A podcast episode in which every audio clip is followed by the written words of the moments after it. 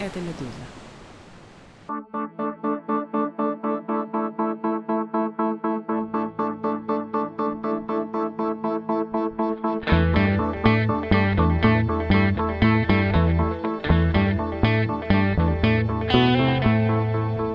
Здравствуйте, мое имя Владислав Горин. Этот эпизод записывается и публикуется в последние дни декабря 2023 года, но по слогану нашего подкаста «То есть что случилось?» это новости, которые мы долго будем обсуждать. Еще долго они останутся важными, то есть и в 2024 году тоже. Почему есть основания так думать? Уж слишком токсичный, противный от них эффект, чтобы быстро все это рассеялось. И что это за новости, которые я все не хочу никак назвать, потому что они носят скандальный, сиюминутный, безусловно, характер. Это я все про вечеринку Насти Евлеевой. Извините, я понимаю, что вы много про это слышали, но, тем не менее, даже не сама вечеринка, а то, что последовало за ней, это важное событие, важный сюжет, в том числе из-за таких вот извинений. Я за это приношу извинения перед всеми, перед обществом и перед своими гостями, которые стали невольно участниками всего происходящего в СМИ.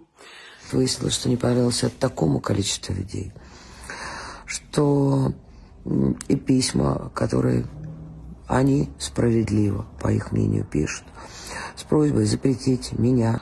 Я прекрасно понимаю негодование наших людей, и тем более наших ребят, которые защищают нас на передовой. Хочу сказать, что я никак не поддерживаю ЛГБТ и э, не, не хотел никакой сделать пропаганды.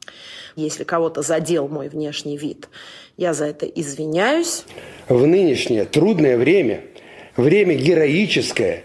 Не может и не должен артист моего масштаба, народный артист, так безответственно относиться к участию в каких-либо мероприятиях. Вы сейчас услышали голоса Насти Евлеевой, Лолит Милявской, Дим Билана, Васю, Ксении Собчак, Филипп Киркорова. Напомню, что случилось тем, кто по каким-то причинам избежал возможности узнать о произошедшем.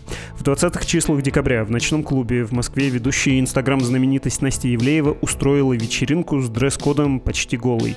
На нее пришли разного рода знаменитости, включая тех, чьи голоса вы только что слышали.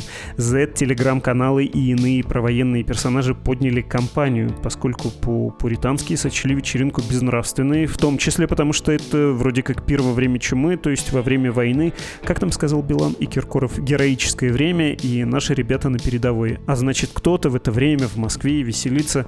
Затем последовали жалобы в прокуратуру и Роскомнадзор, и пара запомнившихся и задевших многих образов. Первый — коле с бриллиантами и крупным изумрудом, который Настя Евлеева надела. А, и не знаю, как точно это описать, ниже поясницы, выше ягодиц, у лошади это называлось бы крупом, ну, наверное, зад. А, на видео с вечеринки сама Евлеева сказала про это свое украшение, цитирую, «Ты когда-нибудь видела 23 миллиона рублей на попе?» Второй, яркий и, безусловно, запомнившийся, тоже лаконичный образ рэпер Васю в костюме Адама с носком вместо фигового листа. Кстати, из-за такого образа артист получил 15 суток ареста по административной статье хулиганства. Как развивались события дальше? Сперва часть артистов, включая Евлееву, писали, что ничего незаконного не сделали, что не надо сходить с ума и что возмущение отдельных людей в интернете вроде как не должны ничего значить. И вообще все это было весело, а кто же запретит веселиться, даже когда происходит, как-то официально в России называется специальная военная операция. Но потом, вместе с отменой выступлений, информация о том, что отдельных артистов вырезают из новогодних музыкальных телепрограмм, про Филиппа Киркорова такое писали, вместе с расторжением контрактов с рекламодателями, это было с Ивлеевой, с проверкой налоговой, есть и такое сообщение, оно касается тоже Насти Ивлеевой. Несколько участников вечеринки выпустили покаянные ролики, ну да вы, собственно, слышали короткую нарезку из них. И что тут важного? Почему об этом стоит говорить, а не ограничиться чтением какого-нибудь издания «Пожелтей». Потому что, нетрудно это заметить, это тоже цензура, морализаторская цензура со стороны государства и около государственных, самоназванных и прикормленных рестрикторов. И когда в самом начале выпуска я сказал про токсичный эффект от новостей, я точно не имел в виду что-то плохое говорить об участниках вечеринки или о самом этом мероприятии. Вряд ли их вкусы и форма досуга выходят за пределы стыдного таблоидного любопытства. Но то, что происходит с шоу-бизнесом в России во время войны, о, тут явно есть о чем поговорить. Извините за долгое вступление, за многочисленные оговорки. Сейчас начнем, хотя перед этим все-таки еще одно важное дело. Обратите, пожалуйста, внимание на текст основателей «Медузы» о 2023 и 2024 годах. Он вышел сегодня, 27 декабря 2023 года в нашем издании. Все, кто жертвует нашему изданию деньги или когда-либо жертвовал, вы в своих почтовых ящиках можете обнаружить личное письмо главного редактора Ивана Колпакова и генерального директора Галины Тимченко. И будет здорово, если вы не просто прочитаете эти тексты, но и продолжите те, кто из вас уже нам помогает, дальше это делать. А те, кто еще не решился, станете нашим жертвователем, чтобы мы все вместе прожили и 2024 год тоже.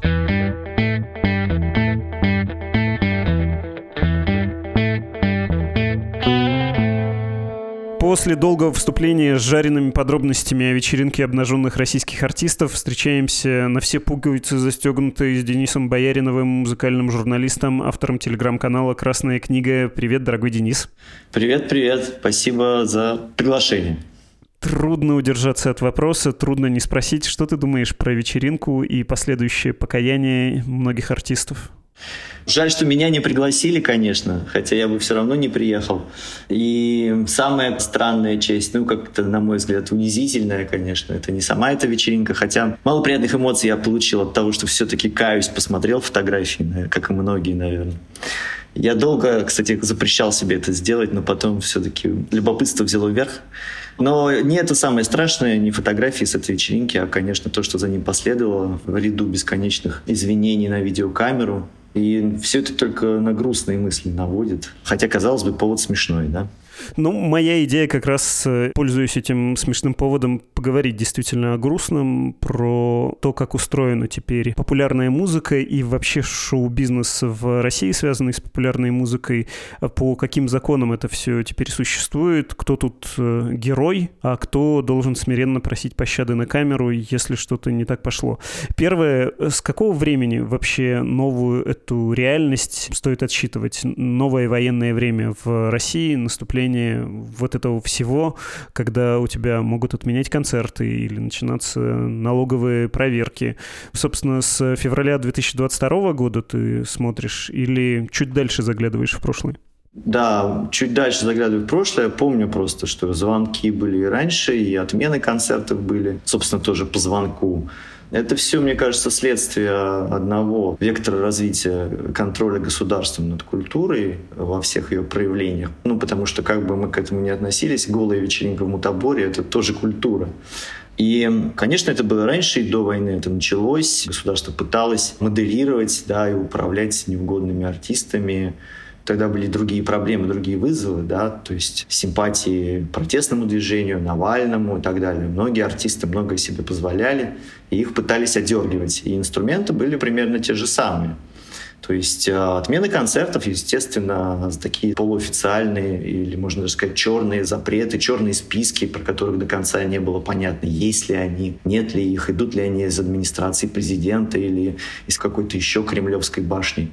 Но, тем не менее, они существовали, потому что мы видели последствия, да, мы видели, как э, артистов отменяли, но у них все-таки было больше тогда пространства для маневра.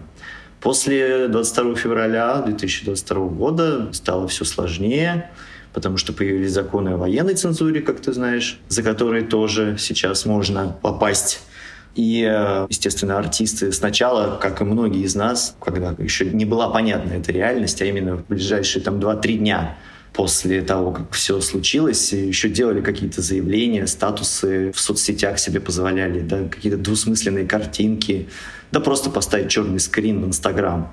А потом стало быстро понятно, что этого нельзя ни в коем случае делать, и самые умные все поубирали, самые смелые даже что-то еще, может быть, оставили, но потом уже сталкивались с проблемами в этой связи. А сейчас, э, что изменилось после 22 февраля? Еще одна череда репрессивных законов, я имею в виду в первую очередь законы против ЛГБТ движения, то есть теперь у нас вообще эти четыре буквы ЛГБТ это просто некое проклятие, да, которое, как мы понимаем, тоже сулит серьезные проблемы. Ну и вот, собственно, мы видим, да, вот этот новый инцидент, э, связанный со скандалом вокруг вечеринки Насти Ивлеевой в Мутаборе. Здесь нового только то, что шьют по новой статье дело, да, то есть и рэперу Васю, который бедный единственный попал как кур в ощупь, 15 суток за пропаганду ЛГБТ. И всех остальных теперь проверяют. Ну, Настю Евлееву, конечно, если посадят, то за налоговые преступления, но мы же понимаем, что это просто, так сказать, раскрутка нахождения, так сказать, реальных механизмов воздействия, да, ну, а поводы и причины, вот они. И тут, на мой взгляд, самое страшное, да, то, что мы в очередной раз видим, до чего доводит пестуемая сейчас в России культура доносительства, да, которая какие-то ну, совсем уж угрожающие, мне кажется, рельсы стала, потому что до конца непонятно, собственно, кто донес и как донес, каким образом, да, но схема ясна, через э, телеграм-каналы, пропагандистские Z-каналы, да, пошла волна как будто бы народного гнева, потом же подключились некие общественные организации, которые тоже никто никогда не слышал, что они такие существуют, и вдруг они вот прорезались. Потом подключился неравнодушный депутат Госдумы, и буквально все это, да, вот эта лавина случилась за полдня активной работы соцсетей в Москве. И два года назад э, такая вечеринка в Мутаборе вообще бы никого, наверное, бы не удивила, не привлекла внимания, кроме того, что Настя Евлеева делала нечто похожее да, до этого, примерно с теми же участниками. А теперь мы вот видим такую серьезную череду последствий, которая может вылиться вплоть до того, что никого не будь, а самого Филиппа Бедросовича Киркорова могут отменить причем с новогодних голубых огоньков, что вообще самое парадоксальное. Я, наблюдая за этим, честно скажу, подумал немножко грешноватую мысль, что когда 2022 год, э, февраль, случился, не так уж много музыкантов уехали и однозначно заявили о своей антивоенной позиции, как это у Михаила Шаца где-то была шутка, что он с той поры в непреднамеренном мировом турне находится все время сейчас. Но есть целый набор исполнителей, ну, не знаю, Нойс Монеточка, которые ясно высказались, и вот в этом турне живут, и им, оказывается, не то, что менее благополучно сейчас существовать, чем оставшимся. Им просто реально хорошо. Они могут делать свое дело, не оглядываться, и правила игры для них намного понятней. Потому что те, кто остался, они эти два года очень хорошо зарабатывали. Про весь шоу-бизнес можно было прочесть или услышать в интервью, что у них все очень хорошо. После того, как шок войны прошел, корпоративы, праздники, концерты, государственная поддержка, раз ты остался, а тем более, если ничего не вывешивал, все будет для тебя, дорогой друг. Ну нет, оно, оказывается, не будет. У тебя несколько злорадная мысль такая возникала? Она не то что злорадная, для меня неприятности Филиппа Киркорова, в общем, никакой мне самому радости не доставляют. Но, безусловно, я с тобой согласен в том, что это такой, опять же, мощный сигнал для тех, кто остался, для тех, кто думал, что его статус, э, я не знаю, его звание народного артиста, его доход, его связи с людьми на самых там высших инстанциях, да, вплоть до Дмитрия Пескова, как мы понимаем, что это его как-то может от чего-то защитить. Да? И вот мы видим эту историю, разворачивающуюся сейчас перед нашими глазами. И мне кажется, это очевидный сигнал. Но только уже самые недалекие из артистов могут понять, что ничего их не защитит, если вдруг неожиданно с ними кто-то, причем даже до конца непонятно кто, решит расквитаться. Да?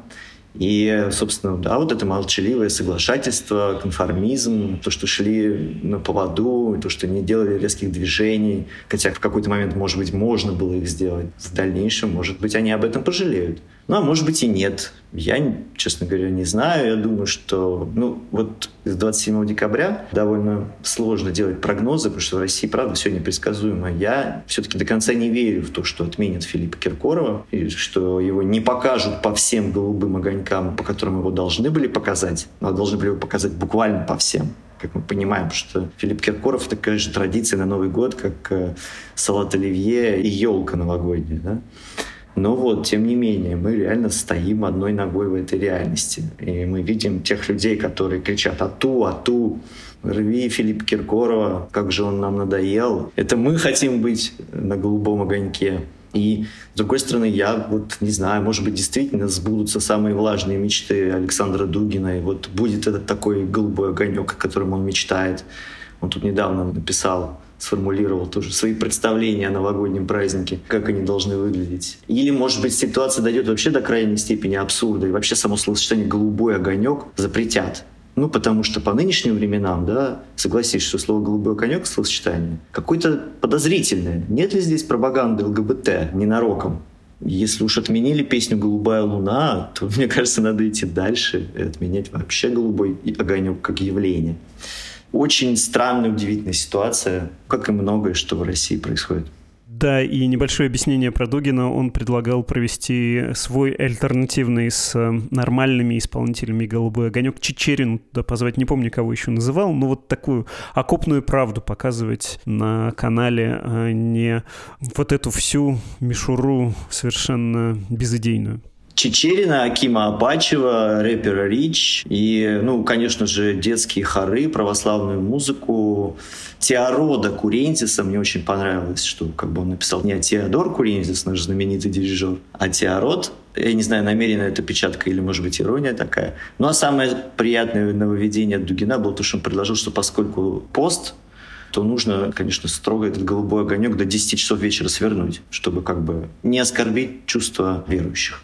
Слушай, ты говорил про то, что есть культура доносов и никто не защищен, но, кажется, все-таки государство в России проводит цензуру сколько-то системно и очень не любит инициативников, когда кто-то оспаривает право на цензуру у, собственно, государства. Что это решение должно где-то вот приниматься. И в этом смысле я, кстати, думаю, ролик с Песковым, где там э, как бы сняли, как бы незаметно, негромко Филипп Киркоров отвечает на вопрос Пескова, да что у вас там случилось? Все, вы знаете, знаете, я туда случайно попал, вообще был там недолго. Говорят, 4 часа, но Филипп Киркоров сейчас настаивает, что ненадолго заехал и уехал, как он выразился, зашел не в ту дверь. Ну, то есть вот он отскочит, потому что он еще и как-никак извинился, где Киркоров, а где все остальные, действительно популярный человек, действительно есть связи, что вот он пройдет, а другие могут и не пройти. Все-таки, если попробовать эти правила начертать, записать, хоть они и не писанные, к чему они сводятся? Можно ли если ты поставил на аватарку черный квадрат во время вторжения и потом, не дай бог, что-нибудь такого брякнул, потом извиниться, съездить в зону СВО, как ром-зверь, или спеть с женой мобилизованного, как Диана Арбенина, и тебя простят, и снова разрешат концерты, и налоговую проверку проводить не будут, и вообще все от тебя отстанут. Да, конечно, шанс есть, и государство подает такие знаки и сигналы, что следите за базаром, мы вас всех наблюдаем. И есть институции, которые, знаешь, как ненавижу весь этот блатной уголовный жаргон, но, к сожалению, приходится на нем высказываться. Есть решалы, помогалы, да. Причем насколько эти решалы, помогалы, так сказать, аккредитованы государством до конца тоже не ясно, потому что они выступают от лица общественности, как общественники, да. Ну вот самый яркий пример это с этой Лигой безопасного интернета и с Мизулиной, да, о которой у вас уже были выпуски, вы посвящали этому феномену свои часы. Ну, собственно, вот да, то есть есть такие организации, которые говорят, ай-яй-яй, нехорошо, но если ты с ними договоришься, они тебе объяснят, что надо сделать, да, в травоядных наглядных случаях, простецких, как с этими малолетними рэперами, что там с них взять? Ну, достаточно одной фотографии, может быть, самой Мизулиной или еще чего-нибудь. Ну, почистите свои тексты, тем более, что редактура-то им и не повредит. А с рыбой покрупнее, поавторитетнее, постарше, да, есть вот такие способы. И мы видим, как артисты к ним прибегают, несмотря ни на что. Публичные извинения — это только часть. Надо будет еще и отрабатывать, безусловно. Куда-то поехать, что-то дать концерты для военных на фронтах, агитбригады, может быть, песню записать какую-нибудь правильную, может быть, все-таки уже в каком-то настоящем правильном костюме выступить, а уже не в этих вот перьях, стразах и костюмах в сеточках. Да, мы понимаем, что Филипп Бедросович Киркоров так в магазин за хлебом ходит, но не все же в таком статусе, поэтому... Да, государство, очевидно, показывает, кто здесь хозяин, и как можно с ним договориться, но опять же это как непрозрачно, да, то есть государство, опять же, за руку мы не поймаем, да, то есть мы только можем предполагать, что это за всем за этим стоит условный Володин, да, администрация президента, и напротив есть теория заговора, что вот таким образом, опять же, одна башня с другой борется, и Володин показывает Кириенко, который в последнее время много о себе думает, и много там артистов под свое крыло взял, что а вот нет, на самом деле кнопка-то у него. Короче, вот это все, опять же, теории заговора, насколько это все так оно. А может быть, действительно процесс уже вышел из-под контроля, потому что в случае социальных сетей ты никогда не знаешь, как и когда разгорается флейм, и как его утихомирить, да, вот э, это бесконечная накрутка телеграм-каналов, который выливается в бесконечные, опять же, эфиры Владимира Соловьева какой момент вот можно так раз и теперь отменить и сказать, что нет, все, знаете, Филипп Киркоров исправился, он теперь хороший, сколько нужно, опять же, обратных постов сделать и какой покаянный пост надо записать. До конца непонятно. Общественное мнение в эпоху соцсетей особенно это плохо управляемая вещь. То есть все эти ботафермы, они же работают прекрасно но до какого-то момента.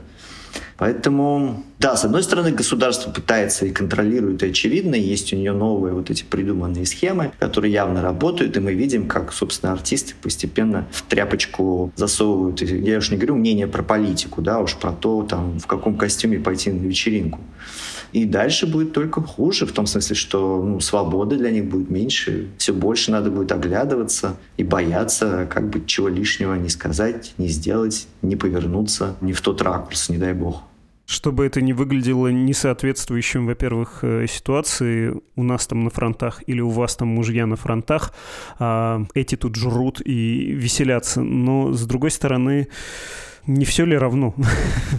Я понимаю, как это звучит странно, но, с другой стороны, нельзя ли на это посмотреть как на то, что государство вот на очень известных людях опробует схему недостаточно просто нейтралитета, недостаточно давать концерты и петь о чем-то аполитичном, нам нужна активизация в нашу поддержку. Если вы не поддерживаете важнейший для нас проект под названием «Война», то вы будете за это наказаны. Никакой вненаходимости быть быть больше не может. Или я тут слишком придумываю, слишком накручиваю, слишком много смысла придаю процессу не столь осмысленному.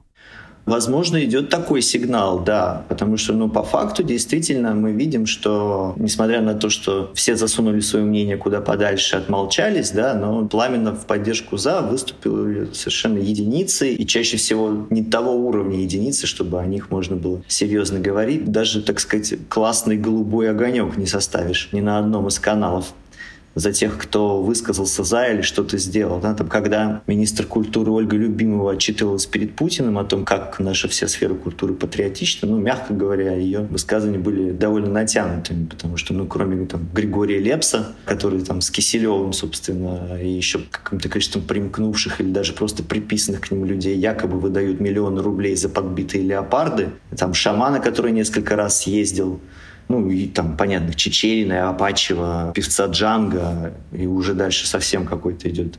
Большинство-то, конечно же, так скажем, отмолчалось, мы не видим, на самом деле, патриотического угара, и вот теперь даже, видите, позволяют себе как-то танцевать неприлично на вечеринках. Так что, может быть, да, и действительно, эта теория заговора, она совершенно не лишняя. То есть, таким образом, вот на самых главных, на заметных представителях в канун новогоднего сочельника решили дать сигнал, что пора бы вам как-то активизироваться и занять позицию «за», да? Может быть. Но, опять же, мы не знаем. И трудно тут сказать, на самом деле. Это может быть действительно просто такое вот странное совпадение, неожиданное. Потому что никто на самом деле не рассчитывал, что так оно пойдет. Что часто и бывает с вот этими ну, мемами, да, социальными какими-то вирусами.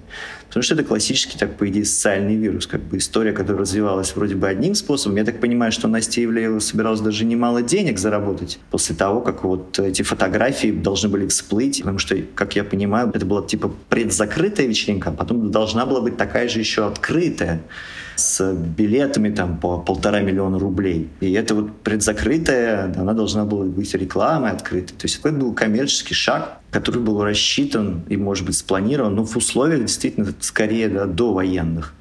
И вот как бы новая военная реальность, она вот так вот жестко ее откорректировала, потому что понеслось вот это все. И понеслось уже в такую сторону, что Насте Ивлеевой не то чтобы не заработать, а как бы ей не потерять все то, что она заработала за последние пять лет. Да? Опять же, эта теория заговора, никаких очевидных свидетельств за и против этой теории у нас нет и не появится. Но то, что артисты сейчас будут еще гораздо более осторожные, еще гораздо более консервативные, и сейчас пойдут какие-то такие книгсцены, такие же, я думаю, неловкие, такие фейспалмовые, примерно как эти извинения на камеру, да, ну и попытки, так сказать, обелить свое славное творческое имя и звание народных заслуженных и прочих артистов, какие-нибудь такие песни, дуэты. Ну, каждый будет придумывать в меру, так сказать, своей изысканности и изощренности, но что-то будут придумывать артисты, да, чтобы, так сказать, от них отстали. Про народных артистов, э, ну, про одного, может быть, народного артиста, Филипп Киркоров, когда извинялся и сам на это нажимал, и другие комментаторы, в том числе из вполне ему симпатизирующих, например, Рудковская, которая сказала, я, мать детей, не поехал туда, а Дима, имею в виду Билана, Филипп, они оказались там, хотя их звали на арт-акцию, на какую-то, скорее, даже выставку, они не знали, приехали, и как так опозорить народных артистов? Вот это народные артисты, народные артисты, оно все время повторяется. Можешь мне объяснить про этот фетиш и про то, как устроены отношения власти и популярных артистов в путинское время?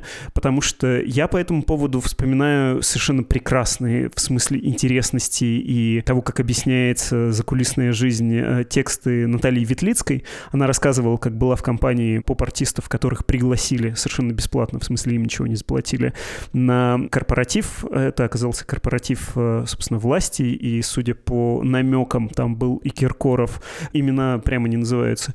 И, собственно, выступали они в том числе потом перед Путиным. Там всякие безумные детали, ты наверняка помнишь тоже этот рассказ про то, как артистов толком не разместили, долго везли, не покормили. Отношение к ним было совершенно как к обслуге, и потом в награду как бы им вручили какие-то тоже награды, звания, или это пообещали, и они, по словам Ветлицкой, были страшно этому рады, с открытыми глазами на это смотрели и действительно сочли это эквивалентной платой. Ну и кроме того, там есть совершенно безумная деталь, судя по всему, про Путина идет речь, что она вышла на сцену и увидела сидящих перед ней за столиком мужчин э, высоких чинов в Российской Федерации во фраках, а за ними мельтешили люди в екатерининских нарядах. Такая совершенно безумная вечеринка. Не почти голый, но вот э, с какими-то влажными фантазиями о изящном веке и о том, кто тут новая аристократия. Короче, почему звание народных, заслуженных и прочее в Российской Федерации, где бабло победило зло и точно победило советские звания, все еще важны, и как отношения с властью строились? Но мне кажется, что это такой же реконструированный фетиш, как и многое в нынешней Российской Федерации. То есть э, это не моя мысль, и есть всякие там, умные книжки на эту тему, которые объясняют, что собой представляет сейчас Российская Федерация, какой-то такой немыслимый постмодернистский псевдоисторический конструкт, в котором вот многое из разных эпох, причем совершенно несовместимых друг с другом, вот как ты говоришь, эти там фраки, ливреи и так далее, все вместе соединено и украшено все еще сверху, понятно, советской символикой, как самой близкой и самой памятной для нас реальностью. В советское время, конечно, звание народного артиста многое чего стоило и давало, но последняя народная артистка Советского Союза, как мы помним, была Алла Борисовна Пугачева. А дальше уже начались народные артисты Российской Федерации. Филипп Киркоров тоже, кстати, из этих. И это уже немножко другое. Да? Калинкор, конечно, для них важны эти звания в первую очередь, ну, потому что для артиста вообще важны любое признание, мне кажется, да, хоть оно, может, и не имеет реальной ценности.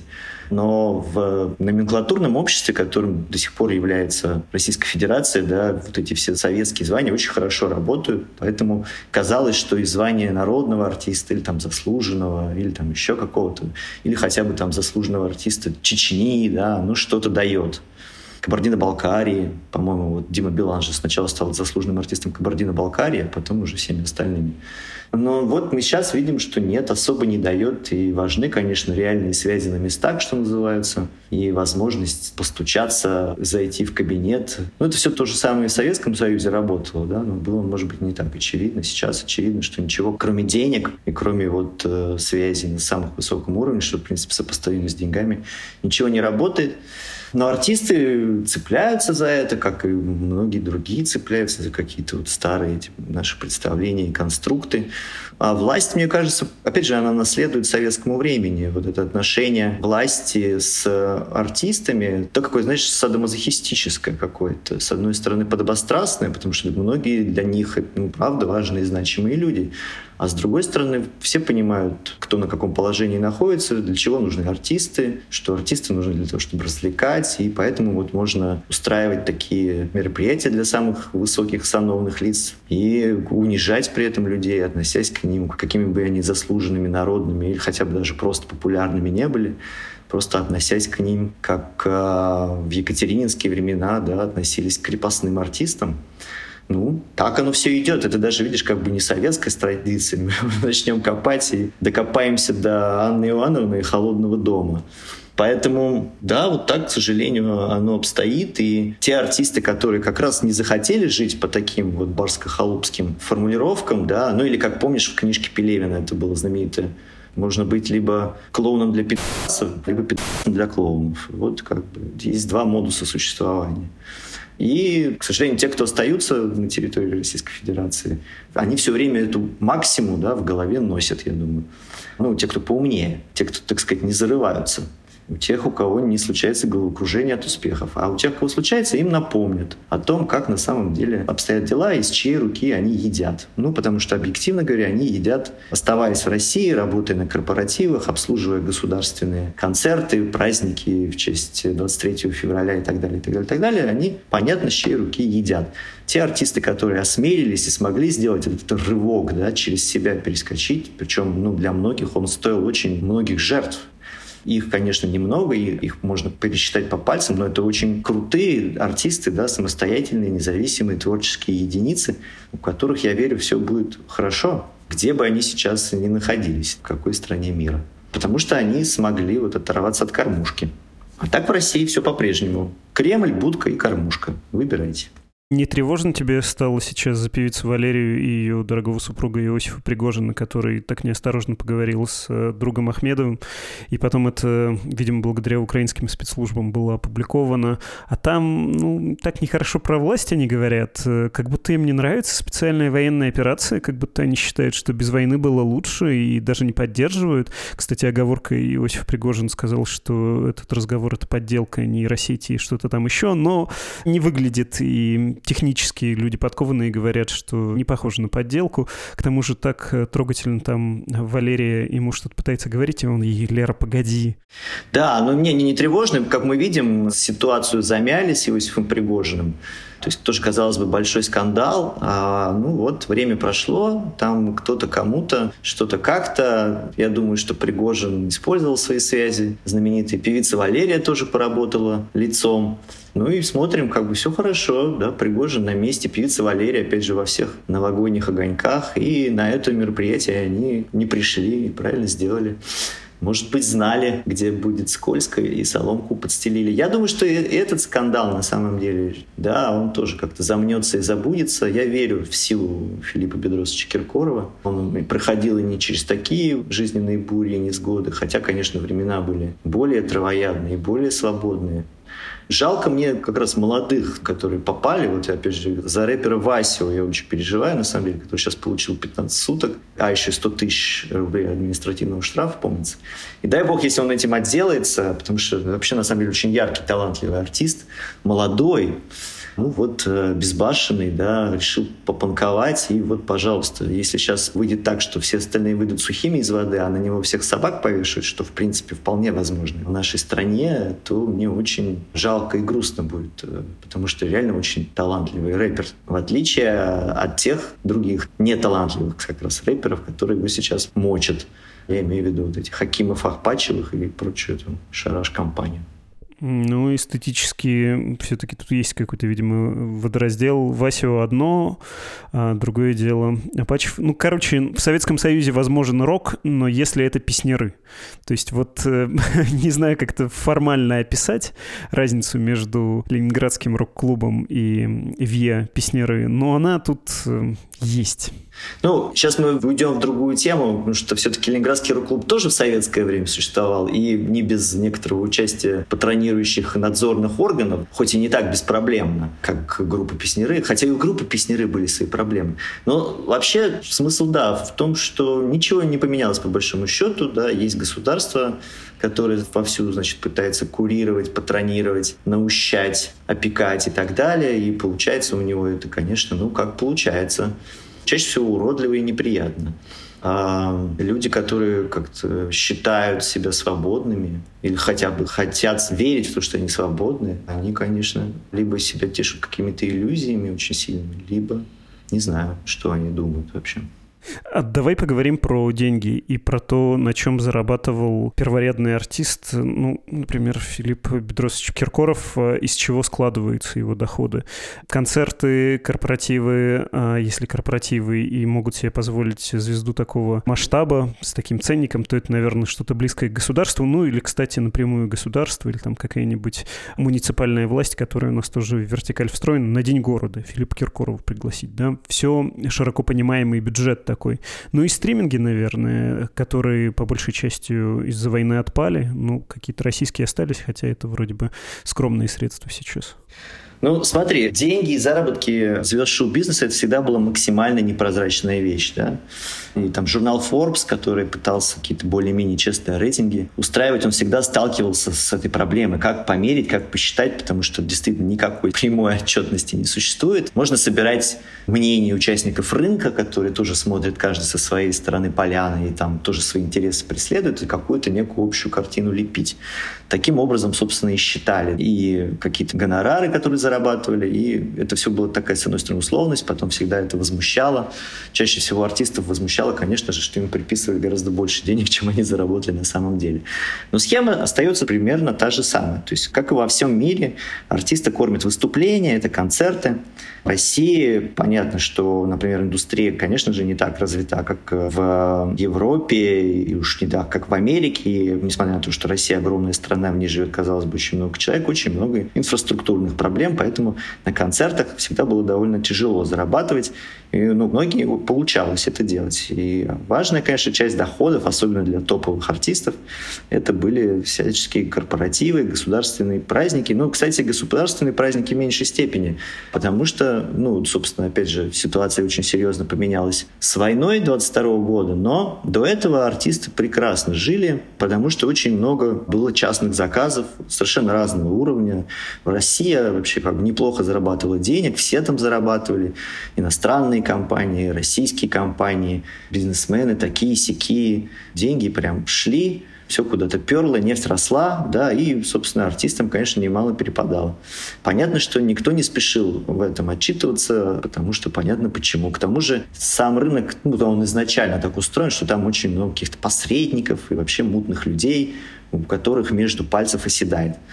Поэтому непонятно. С государством, кстати, все было не так очевидно, потому что государство же у нас в какой-то момент пыталось внедрять вот эту прозрачность, да, требовали какую-то отчетность, там, тендеры, чтобы, значит, государственные праздники проводить за тендеры, чтобы был конкурс.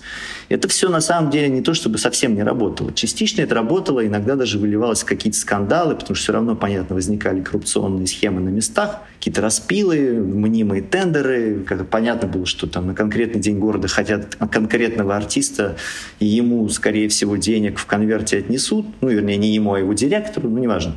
А уж как это будет оформлено, там, это уже дело десятое. Ну, так все делалось, и, конечно, закрывали на все это глаза, потому что, опять же, были свои люди там, здесь. Война в этом смысле, кстати, очень серьезно тряхнула артистов, потому что с войной во-первых, да, действительно, бизнес очень сильно просел. Стриминги, которые тоже до этого росли, они очень просели. Естественно, ушли два главных международных компании. И артисты некоторые, которые даже не могли давать концертов и не особо умели это делать, они неплохо зарабатывали на стримингах. Минус — это статья дохода, очевидная. А государственные компании тоже. Сейчас вроде бы война началась, не время веселиться. И вообще, на самом деле, 22 год, там все поурезали бюджеты, потому что у всех были трудные времена, и корпоративов было минимум, особенно по сравнению с довоенным временем. И корпоративы были такие жиденькие, гонорары были жиденькие. В общем, 22 год был голодный для всех. Особенно, опять же, для топовых звезд, которые привыкли да, к другим расходам. И в этом смысле 23 год стал вот как раз таким возвращением все-таки еще не в довоенные времена, но на что-то уже похожее. Потому что, да, экономика воспряла чуть-чуть, с санкциями как-то там порешали, ВПК попер, появились бабки, Государственные компании стали прятать и скрывать свои тендеры просто. То есть сейчас невозможно ничего найти. То есть как праздники организуются, но как, кто на них выступает и кому деньги платят, никакой-то информации не найдешь. То есть и тут все подредактировали, информацию зачистили, Но, тем не менее, рынок худо-бедно ожил, как-то задышал. И даже стриминг пресловутый, потому что, ну, опять же, артисты зарабатывают сейчас несопоставимые деньги, но все равно сейчас вот э, ВКонтакте превратилась в такую новую окологосударственную, да, как мы понимаем, монополию в интернете, которая хочет стать таким первым каналом, да, ну, в интернете. И они стали, кстати, очень неплохо денег подбрасывать артистам, особенно молодежным, популярным, тех, которых в «Голубых огоньках» не показывают. Они стали вплоть до того, что деньги раздавать на запись альбомов. То есть все это как-то стало подниматься, да. И вот сейчас, конечно, в 23 году, на этих новогодних праздниках, я думаю, что очень многие хотели немало заработать, в том числе и участники этой скандальной вечеринки. Но вот, к сожалению, сейчас как им обернется это участие, трудно сказать, потому что вот мы видим какие-то, вплоть до публичных э, отмены, опять же, того же Филиппа Киркорова с корпоратива у Кехмана, о котором писал Собчак. Правда, непонятно, насколько это правда или нет. Но вот такие уже звонки поступают, и вполне возможно, что как раз вот пытаясь соблюсти правила военного времени, правила жизни военного времени, многие сейчас спешно вычеркивают из бюджета Лолиту или Филиппа Киркорова, который был уже, в общем, запланирован. Поэтому вот так. То есть, с одной стороны, если делать резюме, рынок окреп и вырос и возвращается в какие-то ну, непривычные формы, а в какие-то как раз уродливые новые формы военного времени. Знаешь, это выглядит как будто строилось такое прекрасное, роскошное, суперсовременное здание, на которое был похож, кстати, немного там шоу-бизнес до военный российский, потому что, ну, вот казалось, все сейчас идет, как оно должно идти, невероятный расцвет — есть и деньги, есть и таланты, есть и новые медиа, есть и новые платформы, и аудитория в России есть, потому что очень много молодых людей. Все как бы сейчас должно построиться в какой-то прекрасный хрустальный небоскреб будущего. Потом э, этот э, небоскреб будущего немножко побомбили, причем сами же побомбили свой небоскреб, а теперь, значит, спешно все пытается залатать, да, и вроде бы, ну, вот уже и вентиляцию общую запустили в здании, но все равно как бы некоторые стекла, да, отсутствуют или заколочены фанерным листом. Ну, вот так это примерно сейчас. В такой метафоре я тебе обрисую положение российской шоу-индустрии на 2023 год. Небольшое пояснение про Кехмана. Это речь про выступление Филиппа Киркорова в МХАТе имени Горького, которое, да, по сообщению медиаресурсов Ксении Собчак было отменено в связи с тем, что в прессе называется «голой вечеринкой». А могу я тебя попросить пойти от обратного еще, чтобы объяснить нам то, что происходило в последний год, который, как ты сказал, был более сытным, чем предыдущий, и вот многие артисты заработать были готовы на этом. Повторюсь, у меня было ощущение, что у них там синокос совершенно бессовестный, но ты говоришь, что все было не так уж радужно. Хорошо, рассуждая от обратного. Вот есть шаман. Много ли ему удалось с его ультра-лоялистской позиции выиграть э, от э, того, что он, собственно, так себя вел хорошо в глазах власти. Во время выдвижения президента Путина на 2024 пришел, исполнил гимн Российской Федерации, к тому же стал доверенным лицом кандидата. Много ли он мог заработать по твоей оценке, по твоим ощущениям? Ну, он много заработал, это правда, это даже не мои оценки, это была где-то статистика, я сейчас не вспомню где, можно поискать. Назывались конкретные цифры заработки шамана за 22-23 год, и он, конечно же, сильно вырос, потому что ну, до того совсем непонятно, что зарабатывал, скорее тратил. Да, и как раз там есть большая доля и государственных вот этих мероприятий, ну, а также немалая часть, я думаю, частных э, заказчиков компаний, корпоративов, которые там либо искренне, либо хотят соблюсти имидж патриотически настроенных. И во всем в этом как бы сейчас шаман очень хорошо помогает. Кроме того, как мы понимаем, шаман сейчас, опять же, на всех голубых огоньках будет выступать вполне, так сказать, заслуженно, подчеркиваю, да, потому что, ну, с одной стороны, правильный певец, соответствующий духу времени, с другой стороны, молодой, яркий, способный кого еще показывать-то кроме них. Поэтому шаман сейчас за нашу молодую патриотическую поросль, он везде. И на Первом канале, и на России, и так далее. И это, естественно, только поднимет его дальнейший, так сказать, ценник, потому что понятно, почему все российские артисты всегда стремились в телевизор, несмотря на то, что вроде бы какие-то другие уже давно существуют каналы воздействия, потому что в России а, чем чаще тебе показывают по телевизору, тем больше ты денег получаешь в конверте. Так что он хорошо заработал. Другое дело, что кроме него никто. я думаю. Ну, там, за исключением, опять же, Григория Лепса, Ларисы Долиной, Полины Гагариной, которые поддержали, так сказать, свое реноме тем самым, хотя у них, наверное, и так все было норм. Я имею в виду, что, так сказать, другая, так называемая патриотическая эстрада, да, Z-эстрада, она совершенно и не состоялась, и ничего вразумительного из себя не представляет. И напротив, мы видим как раз по чартам, по хит-парадам, потому что на самом деле слушали россияне в 2023 году. И они не хотят слушать шамана, они шамана-то не слушают. Вот, они слушают другую музыку гораздо больше. А ну, шаманы им показывают по телевизору, им ставят по радио и, так сказать, назначают сверху. Да? То есть таким образом у нас как бы шаман сейчас вместо Кобзона, навязываемый государством, правильный, выверенный, крепко сделанный, да, такой, опять же, capable, талантливый, с голосом поп-продукт. Но, опять же, будет ли, например, певец-шаман также прочный, долговечен и непотопляем, как Иосиф Кобзон, я пока не уверен. У меня есть мои сомнения. Но как оно будет, мы посмотрим.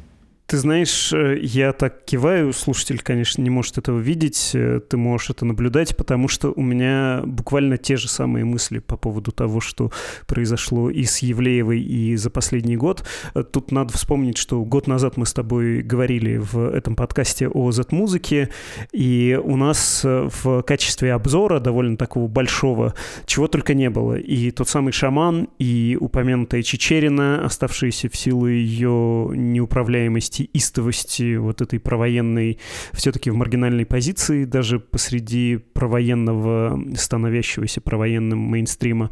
Про фриковатых и просто не особенно одаренных исполнителей мы тоже говорили. Песни по типу «Эх, Россия, матушка», «В бой готов, сарматушка» — это еще один из лучших примеров такого жанра. И Вику и Цыганову с ее триединым святым мужем мы вспоминали, и сатанинские мессы Вагнеров, «Лето и арбалеты» сейчас Вагнера подъедут. Что хочется сказать по прошествии времени о силе, о влиянии этого явления военной, провоенной, завоенной песни. Ровно то, что ты и сказал только что. Все смыто временем, и, очевидно, шаман тоже, видимо, будет временем смыт, потому что даже за год ничего не осталось в душе большей части слушателей. Народных песен военных не появилось, в смысле новых заметных и в смысле укрепившихся в народе. Есть официозные, это другое, и вот шаман, он тот самый официозный, его его действительно каким-то образом навязывают, что ли. Он никому, кроме Мизулина и младшей, такое ощущение, что не интересен. Народного запроса, как ты и сказал, я тоже совершенно не наблюдая перед нашим разговором, открыл Apple топ-100 2023 года. Ну, там на первом месте Паяла Айгел из-за слова пацана, очевидно, но тем не менее. Потом идет Баста с фитом на заре. Третье место Анна Асти, царица. Теперь он пьяный, по твоей вине, царица. Мальчик поплыл, мальчик попал. Тоже какой-то совершенно не окопный хит, а наоборот э, гимн тыловому обывательству на вечеринке пьяненькой, новогодней вечеринке, например, танцевать, чтобы мальчик еще больше поплыл и сдался жаркой тебе, но точно не горящим патриотизмом военкому. Плейлист в Викей то же самое демонстрирует, там какая-то смесь женского гонора, я бы сказал, с беспонтовыми пацанскими прихватами.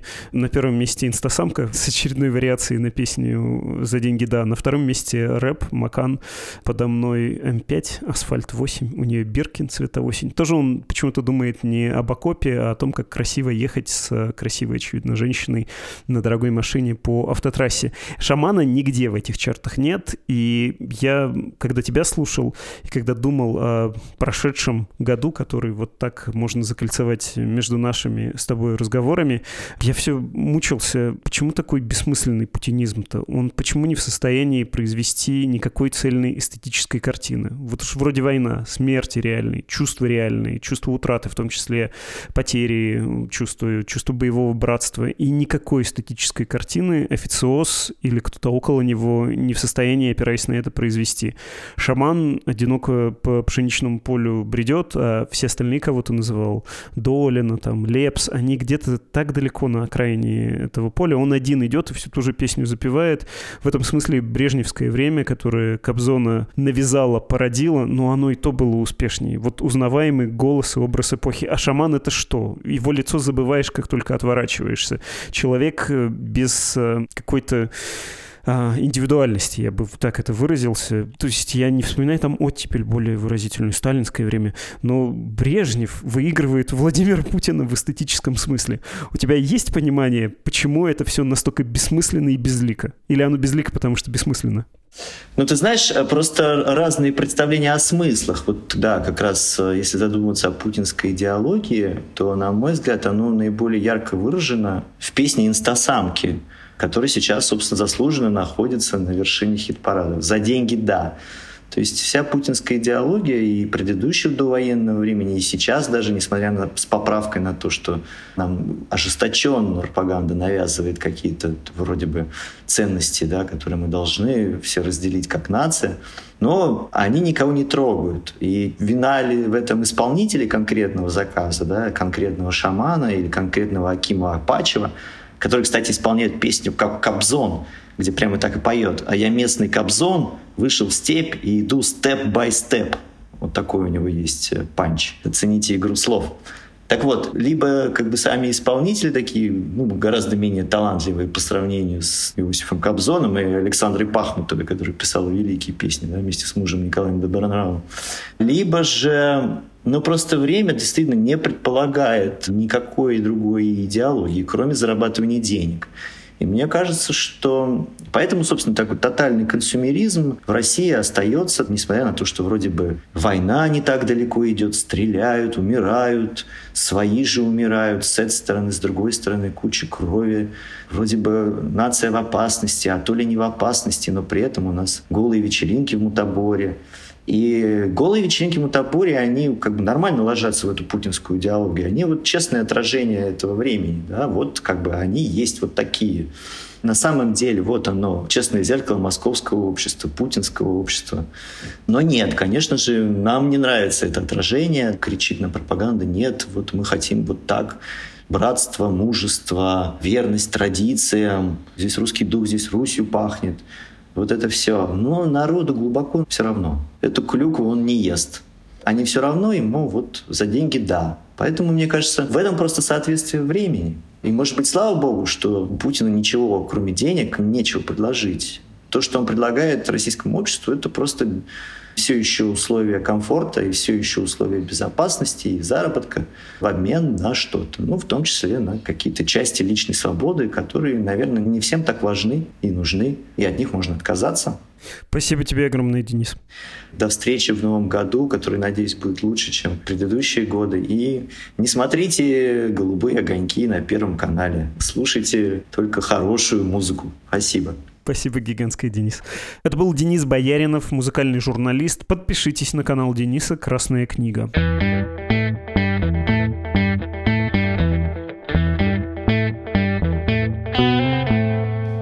Еще раз напоминаю, прочтите послание создателя «Медузы» Галины Тимченко и Ивана Колпакова, поддержите «Медузу» материально, чтобы наша песня не стала в 2024 году лебединой, простите за этот каламбур. Берегите себя, а если будет время, слушайте наш подкаст. Предновогодняя неделя по цифрам не особенно бойкая, но у вас есть возможность в выходные наверстать. Еще про это буду напоминать, но до конца рабочей недели мы выходим, как положено, каждый будний день, а с зимних каникул вернемся 9 января. Но во время каникул опубликуем три эпизода, чтобы всем нам было повеселей. И, кстати, послушайте новый политический подкаст «Вид на Кремль», подпишитесь на него. Там есть нулевой эпизод знакомства с ведущими, и скоро-скоро выйдет первый выпуск. Это был подкаст о новостях, которые долго остаются важными под названием «Что случилось?». До встречи, всего доброго. thank you